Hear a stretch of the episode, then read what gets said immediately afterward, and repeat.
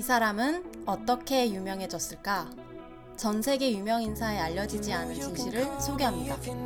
매주 금요일 6시 유튜브와 스포티파이를 통해 공개되는 팟캐스트 차트인 1화 저스틴 비버 지금 시작합니다. Cause you wish that you could find some feeling, yeah.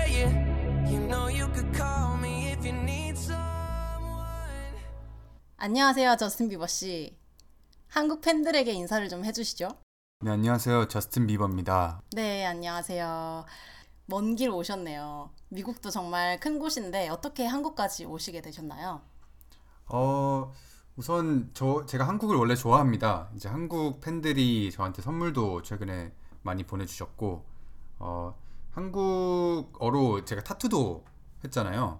근데 한국 팬들은 그거를 보고 제가 비버라고 타투를 한 건데 뜻도라고 했다고 막 그러시더라고요. 근데 맞습니다. 네, 네.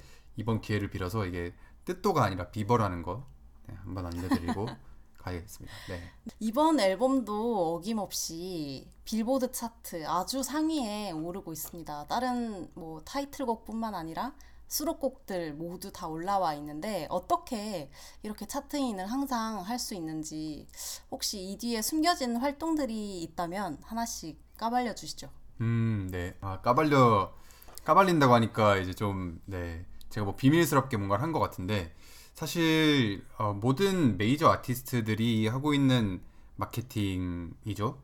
그런 마케팅 활동들을 한 건데, 어, 제가 여기 뭐 특별히 출연한 만큼 좀 비밀로 아껴왔던 마케팅 기법들을 좀 공개하겠습니다. 음, 원래는 제가 어, 노이즈 마케팅을 되게, 되게 많이 했어요. 뭐 아시는 분들은 아시겠지만 음, 예전에 그 싱글을 하나, 하나 내면서 어, 흔히 말하는 뭐 한국에서는 그걸 뭐 어그로라고 하더라고요.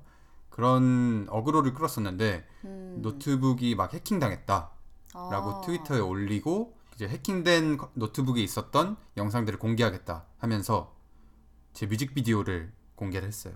어, 네, 그런 식으로 아, 이게 모두 계획이 되어 있었던 거군요. 네네 그렇죠 뭐 제가 계획한 건 아니었고 저희 삼촌 제가 삼촌이라고 부르는 형님이 계신데 이제 스쿠터 브라운이라고 아시나요 혹시? 아, 네, 정말 네. 유명하죠. 네, 네, 네. 싸이도 기획을 했던. 네.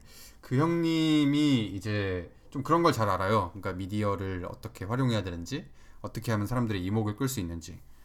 그래서 그분 그 형님한테 이제 조언을 듣고 했던 행위였는데, 네, 어쨌거나 네, 노이즈 마케팅을 항상 해왔었어요. 그게 저의 어떤 첫 번째 전략이었고, 음. 네, 계속해서 화두에 오르내리도록 하는 게 노이즈 마케팅이라고 생각을 하고, 음, 네, 맞습니다. 그런데 보통 노이즈 마케팅이라고 하면 어, 대중들의 인식에 있어서는 조금 부정적인 인상도 있어요. 혹시 이 부분에 있어서 욕을 좀 많이 먹거나 하지는 않았었나요? 어, 욕 많이 먹었죠.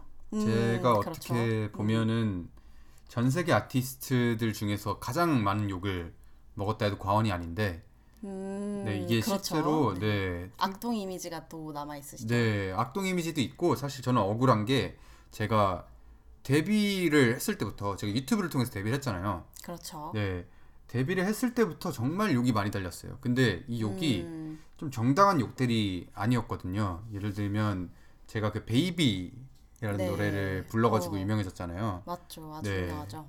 근데 그 베이비라는 노래가 유튜브에서 가장 실효요가 많은 곡이에요. 지금까지도. 아, 네. 그런가요? 네네. 실효요가 진짜 이유 없이 그 14살, 15살 애한테 오, 네. 실을 이유가 있나? 그니까요. 네. 제가 근데 그때 당시에 제 이미지가 어 좀 어떻게 보면 너무 여리여리하고 음, 뭐 젊었을 때, 뭐 젊다고 하기도 그렇고 어렸을 때 성공한 사람의 그 이미지가 있었는데 뭐 질투심도 있었을 것 같고 음, 그냥 밈으로 제- 놀리려고 음, 그냥 친구들끼리 재밌게 그런 악플을 다는 경우들도 있었을 거라 생각을 하는데 음, 뭐 어쨌거나 핵심은 네 제가 너무 많은 어, 부정적인 피드백을 받고 유년기 청소년기를 보내다 보니까 좀 어떻게 보면 오기가 생긴 것 같아요. 음, 네 오기도 생기고 뻔뻔함도 생기고 그래서 음, 네 그 다음에 이제 노이즈 마케팅을 할 때도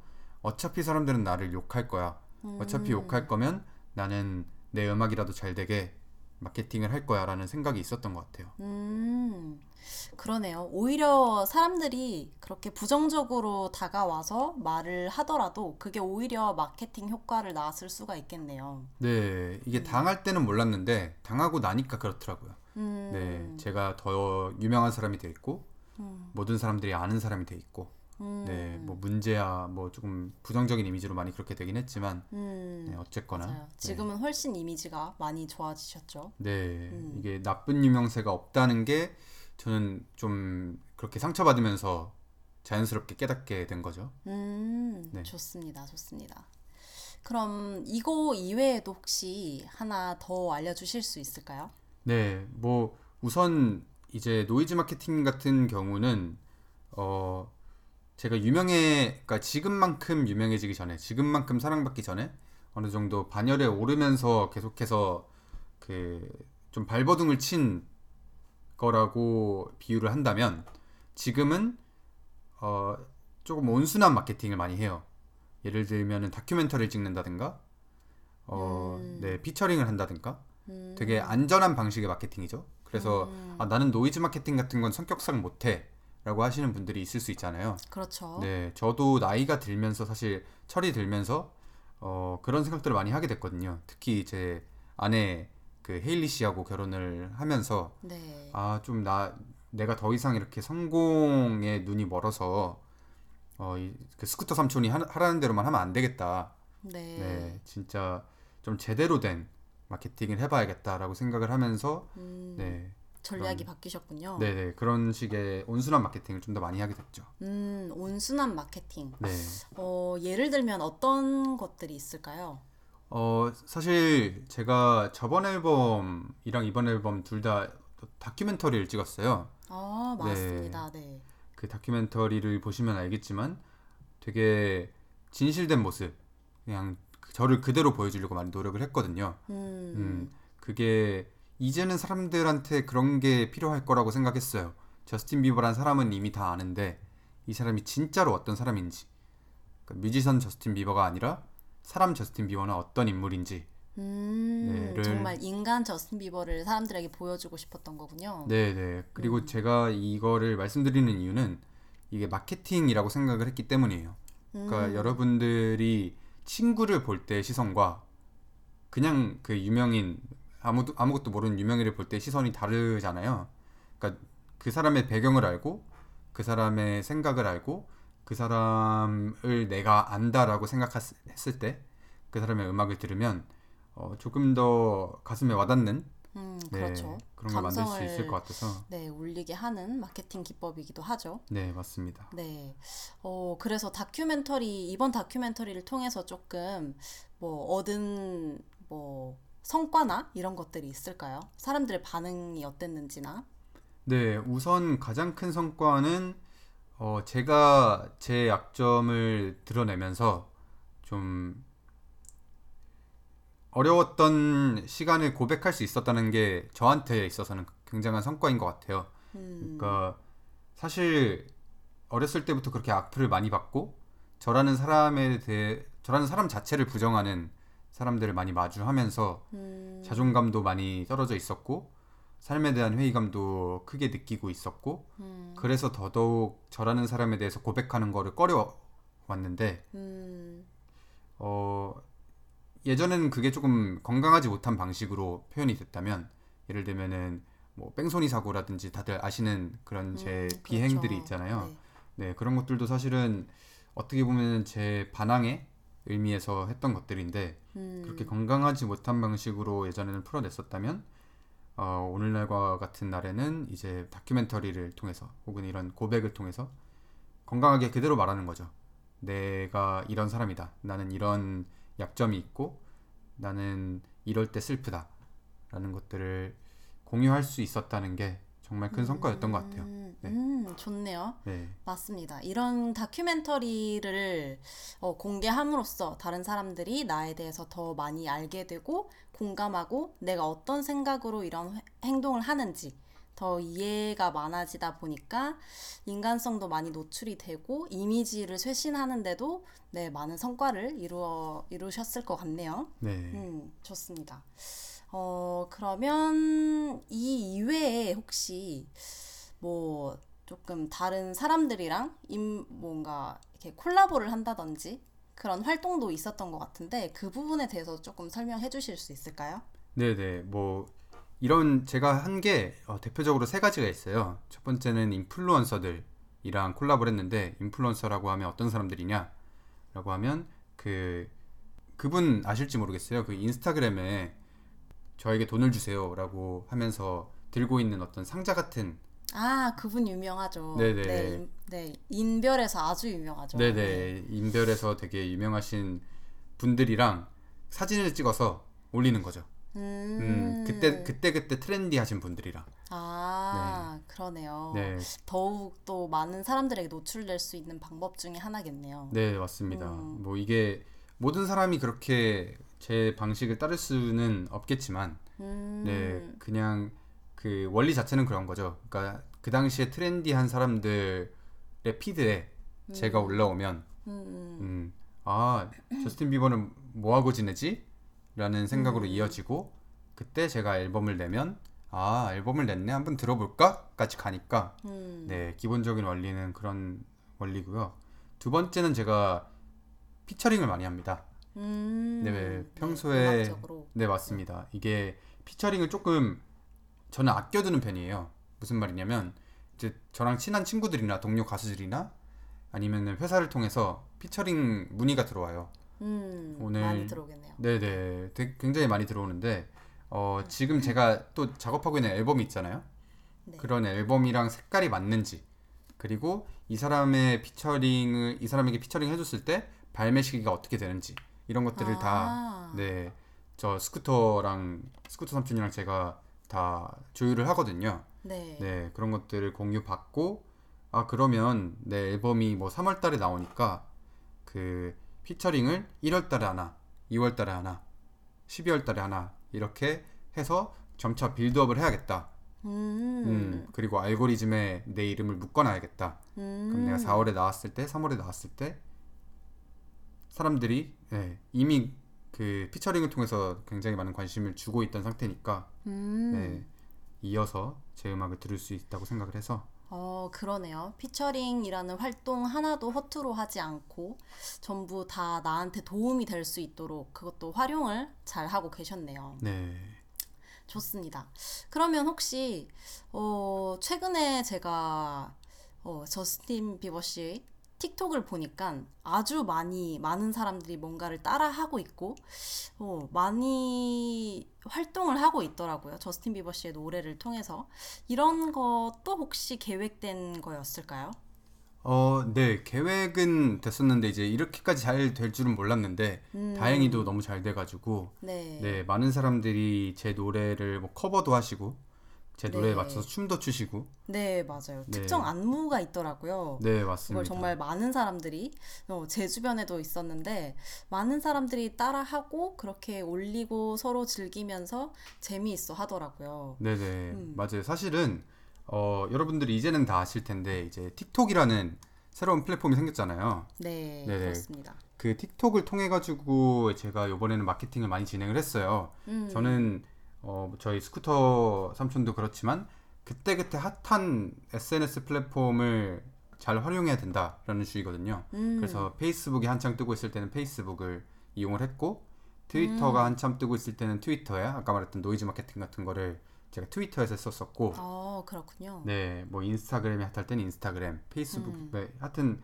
계속 바꿔가면서. 근데 요번에는 틱톡이랑 그 클럽하우스가 좀 핫하더라고요. 그래서 음, 그것 도 하고. 그래서 그때 그때 핫한 SNS 플랫폼의 어, 존재감을 드러내라가 음, 저희의. 전략이었던 것 같아요. 음, 근데 이제 틱톡은 재밌었던 게 저는 사실 이 틱톡이 뭔가 그렇잖아요. 조금 이제 저희 나이쯤 되면은 음, 아 요즘 애들은 이런 걸 하네 정도로 이제 넘기는 음, 경우가 그렇죠. 많은데 저는 뭔가 어 해봐야겠다는 생각까지는 안 들었었어요 솔직히 아, 네 틱톡을 네. 틱톡을 통해서 많은 뮤지션들이 마케팅을 하지만 아 굳이 내가 저런 걸 할 필요가 있을까 라는 음, 생각을 하던 차에 어 헤일리가 네. 네, 제, 제 아내가 어, 어느 날 틱톡 비디오를 같이 찍자 이런 식으로 얘기를 하는 거예요. 오, 네. 워낙 핫하니까. 네. 네. 그때 저 제가 이제 틱톡에 대해서 조금 더 알아봤는데 아 이게 되게 핫한 거구나. 근데 핫할 핫한 거를 넘어서 이게 솔직히 유치하다고 생각했는데 이제 유치한 게 아니라 되게 즐거운 거구나. 잘만 활용하면. 음. 네. 이 틱톡의 틱톡이란 플랫폼 안에서 제가 다큐멘터리처럼 막 저의 슬픈 이야기들 그 이런 것들을 할 수는 없지만 음. 음, 반대로 정말 즐거운 파티 같은 음. 어떻게 보면 온라인 파티잖아요. 같이 춤을 추고 노는. 그렇죠. 네, 그래서 그런 것들로 활용을 할 수 있겠구나라는 생각이 들어서 음. 안무를 하나 짰어요. 네. 네, 그날 바로 헤일리랑 같이 어, 그, 맞아요. 네, 네. 안무가 선생님을 만나러 봤어요. 가서 네, 네, 안무를 짜고 그리고 네 올렸죠. 음, 그냥 올린 것인데 엄청나게 파급력이 컸습니다. 그만큼 틱톡이 정말 이용하는 사용자들이 너무 많고, 어, 이런 틱톡을 통해서 춤을 춘다든지 음악적인 뭔가 활동을 하는 게 파급력이 아주 대단한 것 같습니다.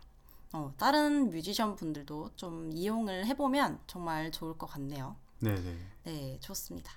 그러면 어, 이번 앨범을 만들면서 혹시 뭐 어, 다른 목표가 있었을까요? 뭔가 좀 더 많은 사람들에게 내 노래를 알리고 싶다? 아니면 뭔가 있었을 것 같아요. 음, 네. 어, 솔직하게 말씀을 드리면 이번 앨범이 제 여섯 번째 앨범인데 이쯤 되면 좀 무뎌지기도 하는 것 같아요. 정말 솔직한 말씀인데 예전 뭐 제가 유명세에 고파 본 적은 없었던 것 같거든요. 음, 그렇네요. 네, 그래서 막 유명해져야겠다. 이 앨범이 너무 잘 됐으면 좋겠다. 이런 생각은 뭐 물론 하기는 하지만 그런 점들로 인해서 불안하기도 하지만 동시에 어 너무 그런 것들을 오래 겪다 보니까 그런 불안감을 오래 안고 살다 보니까 음, 그걸 넘어서는 어떤 동기가 필요했어요. 저한테는. 음, 네, 그래서 이번 앨범을 만들면서는 네. 어, 진짜 내 이야기만 담아야겠다. 음, 음, 그리고 지금 시국이 시국인 만큼 되게 힘들어하는 사람들이 많고 일을 하러 가지 못하는 사람들도 많고 여러모로 힘든 사람들이 많잖아요. 근데 그렇죠. 저는 예, 제 본업을 문제없이 할 수 있고 어, 되게 축복받은 포지션에 있다라고 생각을 했는데 그런 것들을 활용해서 사람들을 즐겁게 해주고 싶다라고 생각을 했죠. 음, 네. 자신의 그런 탤런트를 통해서 다른 사람들에게 더 힘이 되고 싶다는 의미인 것 같습니다. 네, 네, 좋네요. 그러면 어, 지금 아마 청취하시는 분들 중- 중에 소속사가 없거나 혹은 소속사가 있더라도 자신의 음원이 잘 알려지고 잘 팔리도록 홍보를 그렇게 열심히 해주는 소속사에 있지 않은 경우가 많을 것 같습니다. 이런 분들한테 혹시 어떤 식으로 음원을 뭔가 홍보를 한다든지 더 뮤지션으로서 대중들에게 더 가까이 잘 다가갈 수 있는 혼자 노력해 볼 수 있는 부분이 혹시 있을까요? 어, 일단은 제가 한국 시장을 잘 모르긴 하는데 뭐 미국이랑 캐나다에서만 살았어가지고 예, 근데 음, 뭐 전 세계의 모든 뮤지션들에게 만국 공통으로 적용이 되는 부분일 것 같아요. 어, 소속사가 없는 경우에는 자신의 이야기를 꾸준히 하는 게 제일 중요한 것 같아요. 첫 번째로. 그러니까 당신이 뭐, 인, 뭐 흔히들 그렇게 생각하잖아요. 아 인스타그램 팔로워를 늘려야겠다. 뭐 그뭐 유튜브 조회수를 늘려야겠다. 음, 이런 식으로 되게 뭐 어떻게 보면 뭐 비하를 돈 전혀 없지만 그러니까 안타깝게도 좀 1차원적으로 생각을 하게 되는 것 같아요. 저도 예전에 그랬었고 네, 근데 사실 중요한 것은 내 이야기를 하는 것 그리고 그 이야기를 들어줄 사람들에게 진심을 전하려고 노력하는 것. 네. 그게 제일 왜 웃으시죠? 그게 어 좋은 너무 좋은 말씀인데 네. 아마 대부분 분들이 그러고는 있을 것 같아요. 정말 음. 자기 앨범에 진심을 다하고 자 뭔가 네, 노력을 엄청 쏟아붓기는 할 것 같은데 네. 이게 내가 노래를 아무리 막 좋게 만들어서 진심을 다해서 온 힘을 다해서 만들었다고 해도 이게 내 방에 썩히면 정말 안 되는 거잖아요. 그게 다른 사람들은 이 노래가 존재하는지도 모르고 그래서 내 존재 가치, 내 음원의 가치가 어, 제로로 남아있을 수밖에 없단 말이죠, 사실. 음. 그래서 정말 현실적으로 도움이 될 수 있는 방안이 있을까요? 아, 네네. 무슨 말씀인지 알겠네요. 그러니까 사실 제가 마케팅에 대해서 뭐 왈가왈가 하는 게 되게 이상한 게 저는 처음부터 떴거든요. 솔직히. 그렇죠. 네. 네. 아주 어릴 때부터 네. 사람들의 주목을 한 번에 받으셨었죠. 네, 맞아요. 네. 그래서 뭐 처음에 어떻게 뜨는지 솔직히 모른다고 말씀드리는 게 맞는데 음, 근데 이제 또 동시에 제가 이 분야에 10년 넘게 있었잖아요. 그렇죠. 10년 넘게 이렇게 마케팅을 도와주는 사람들을 만나고 그렇죠. 네, 그러다 보니까 뭐 실질적인 조언이라고 하면 그냥 제가 봤던 것들을 말씀드릴게요. 네. 어, 아티스트가 있으면 뜨는 아티스트들은 주로 그 한 네 가지 정도의 공통점을 가지고 있습니다. 오, 네 가지나 있나요? 네네. 네. 첫 번째 뭘까요? 첫 번째는 이제 말씀드렸던 것처럼 제가 말씀드린 게 거짓말은 아닌 게 SNS 활동을 적극적으로 합니다. 음, 팬하고 소통하려고 합니다. 근데 이게 그쵸. 네, 네. 근데 이게 왜 중요하냐면 어 소속사에서 아티스트를 띄우려고 할 때 저한테도 그러지만 너 무조건 인스타그램 스토리 하루에 몇 개씩 올려. 음, 음, 무조건 피드 하나씩 올려. 어, 그러니까 이게 그 좋은 마음으로 SNS를 하고 소통을 한다가 아니라 숙제같이 해야 돼요. 아, 네. 그렇죠. 이것도 하나의 뭔가 일이 될 수도 있죠, 사실. 네, 숙제같이 해야 되고 그리고 두 번째로 그 팀을 찾아야 돼요. 어, 어떤 팀을 말씀하시죠? 그 저 같은 경우는 어, 조금 큰 팀을 가지고 있어서 잘 비교가 안 될 거고 신인 아티스트들 주변에 보면 그 적어도 마케터 한 명은 음, 있어요. 그쵸. 전담으로 있어야겠네요. 네, 저도 뭐 처음에 시작할 때는 그 스쿠터 브라운 한 명밖에 없었기 때문에 네. 네, 그 스쿠, 스쿠터 브라운 형님이 많이 도와주셨는데 그 사람이 저를 대신해서 음, 제가 올리는 것들을 그런 바이럴 시켜주는 역할을 음. 하시거든요. 뭐 페이스북 페이지에 광고를 돌려주신다든지. 어, 네. 그러셨구나. 네, 그런 분들이 사실 옆에 필요하긴 하죠. 왜냐면 나는 음악을 만드는 사람이지, 어, 그런 쪽으로는 아마 지식이 부족할 거기 때문에 전담해줄 분들이 필요하긴 하겠네요. 네, 무조건 있어야 된다라고 저는 생각을 하는 게 네. 어, 그런 것 없이 뜬 사람들을 저는 많이 못 봤어요. 그러니까 어, 확률상으로. 그렇죠. 네, 저를 어, 저스틴 비버로 보셔도 되지만 음. 그냥 음악 음악계 16살 때부터 종사한 음, 네, 15년 차 뮤지션으로서. 네, 뮤지션으로 봐 주신다면 조금 더 신뢰가 갈 것 같아요.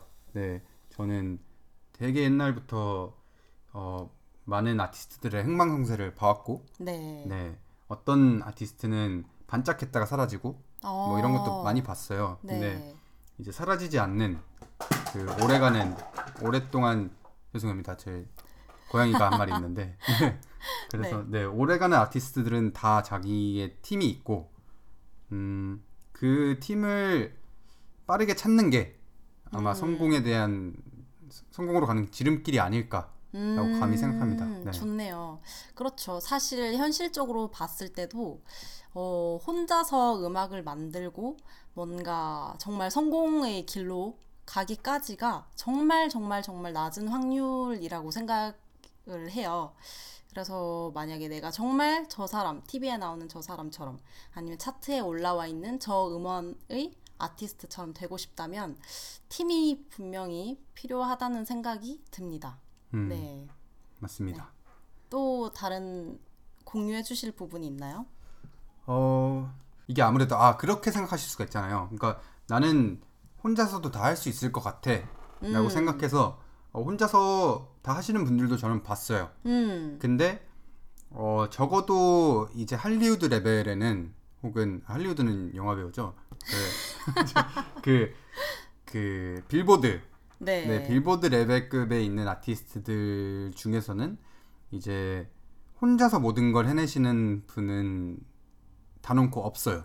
어, 음, 그렇죠, 그렇죠. 네, 이게 통계적으로 워낙에- 그런 거기 때문에 네, 워낙에 너무 거기는 볼륨이 크다 보니까 네, 혼자 감당할 수가 없을 것 같아요. 네, 네, 이게 제가 이 말씀을 왜 드리냐면 이 마케팅이라는 게 어, 되게 간단하고 쉬워 보이지만 이 아티스트가 아티스트 본업을 하면서 마케팅을 병행하는 게 되게 통계적으로 그냥 확률적으로 어렵다라는 말씀을 드리고 싶은 거예요. 음. 이게 생각보다 깊이가 있어야 되는 분야고 음. 네, 생각보다 좀 시간이 많이 소요되는 영역이기 그렇죠. 때문에 네, 네. 혼자서 하기에는 제가 뭐 이게 뭐 어떤 서비스를 이용해라 뭐 이런 거는 아니긴 아니지만 어찌 됐든 네, 그런 혼자서 하겠다라는 마음을 가지시는 게 통계적으로는 되게 확률상 성공할 확률이 낮다라고 생각이 들어요. 네, 네네. 그렇죠.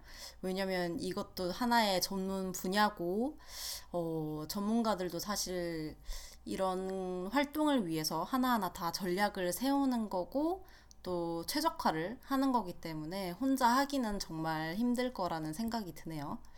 네. 네, 그렇습니다. 좋습니다. 네. 어, 아무래도 빌보드뿐만 아니라 사실 그냥 어, 뮤지션으로서 케이팝 시장에서도 그렇고 그냥 국내 시장에서도 혼자 하기란 정말 엄청 힘들 것 같아요. 도움이 되는 튜토리얼이 있어도 그것도 꾸준히 공부를 해야 되고 네, 꾸준히 혼자서 계속 빌드업을 해야 된다고 생각을 하네요. 음, 네, 그럼 이 정도로 네, 그렇습니다. 괜찮으신가요? 네. 네, 알겠습니다. 그러면 어, 오늘도 오늘은 오늘이 처음이었지만 음원 마케팅에 대해서 많이 알아보았고 현실적으로 어떻게 이루어지고 있는지 네, 많은 것들을 들어보았습니다. 그러면 저희는 다음 주 금요일 6시에 뵙겠습니다. 차트인 You know you can call me if you need someone. I'll pick up the pieces if you come undone.